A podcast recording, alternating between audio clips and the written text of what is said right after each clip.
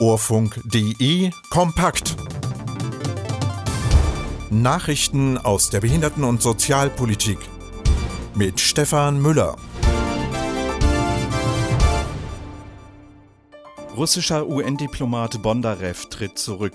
Europäische Verordnung will digitale Dienste nicht zur Barrierefreiheit verpflichten.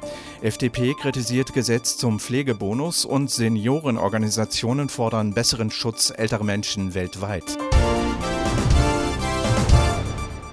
Der russische UN-Diplomat Boris Bondarev hat seinen Posten gekündigt und den diplomatischen Dienst verlassen. Er habe sich noch nie so für sein Land geschämt wie jetzt, erklärte er. Der von Putin angezettelte Angriffskrieg sei nicht nur ein Angriff gegen das ukrainische Volk, es sei auch das schwerste Verbrechen gegen das russische Volk, dem ein fettes Z alle Hoffnungen und Aussichten auf eine blühende und freie Gesellschaft im Land durchkreuze. Unterdessen appellierte die Regierungs unabhängige Organisation UN Watch alle russischen Diplomaten dem so wörtlich moralischen Vorbild zu folgen. Anbieter digitaler Dienste und sozialer Plattformen werden nicht zur Barrierefreiheit verpflichtet. Das sieht der aktuelle Entwurf der Europäischen Verordnung über digitale Dienste vor. Der Digital Service Act nimmt soziale Dienste und Suchmaschinen von der Pflicht aus und stellt es den Betreibern frei, ihre Angebote barrierefrei zu gestalten. Kritik kommt vom Deutschen Blinden- und Sehbehindertenverband. Verbandspräsident Klaus Hahn erklärte, Barrierefreiheit müsse ohne Wenn und Aber gewährleistet gewährleistet sein. Ohne eine Pflicht drohe eine wachsende Kluft zwischen denen, die Zugang zu neuen Technologien hätten und von ihnen profitierten, und denen, die beim digitalen Wandel zurückblieben. Deutscher Blinden- und Sehbehindertenverband und Europäische Blindenunion verlangen von Bund und EU-Institutionen Korrekturen am Gesetz. Der FDP-Bundestagsabgeordnete Jens Beek hält den Gesetzesentwurf für einen Pflegebonus für nicht ausreichend. Einige Beschäftigungsgruppen blieben darin unberücksichtigt, die auch einen großen Teil dazu beigetragen hätten, die Pandemie zu bewältigen. Als Beispiel nannte Beek Beschäftigte von Einrichtungen des betreuten Wohnens. Sie hätten die Bewohnerinnen und Bewohner vor der Pandemie schützen müssen, gleichzeitig die Tagesstruktur aufrechterhalten.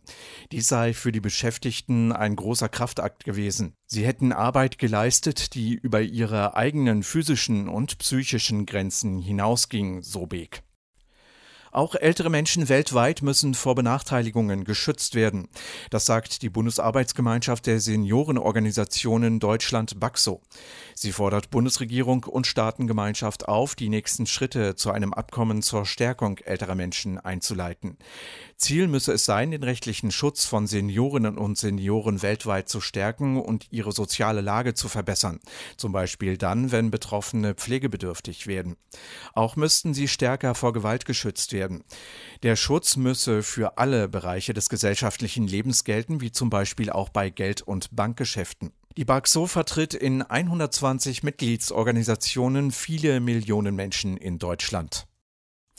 Kurz nach den Landtagswahlen in Nordrhein-Westfalen fordert das Deutsche Institut für Menschenrechte die verhandelnden Parteien auf, den neuen Koalitionsvertrag auf das Behindertenrechtsabkommen der Vereinten Nationen auszurichten. Dringende Probleme bei der Umsetzung der Rechte von Menschen mit Behinderungen müssten jetzt angegangen werden, heißt es.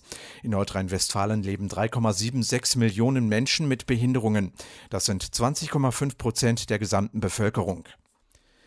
Behinderte Menschen können Leistungen der Eingliederungshilfe erhalten, wenn sie auf Reisen auf eine Begleitung angewiesen sind und dadurch Kosten für die Assistenz entstehen.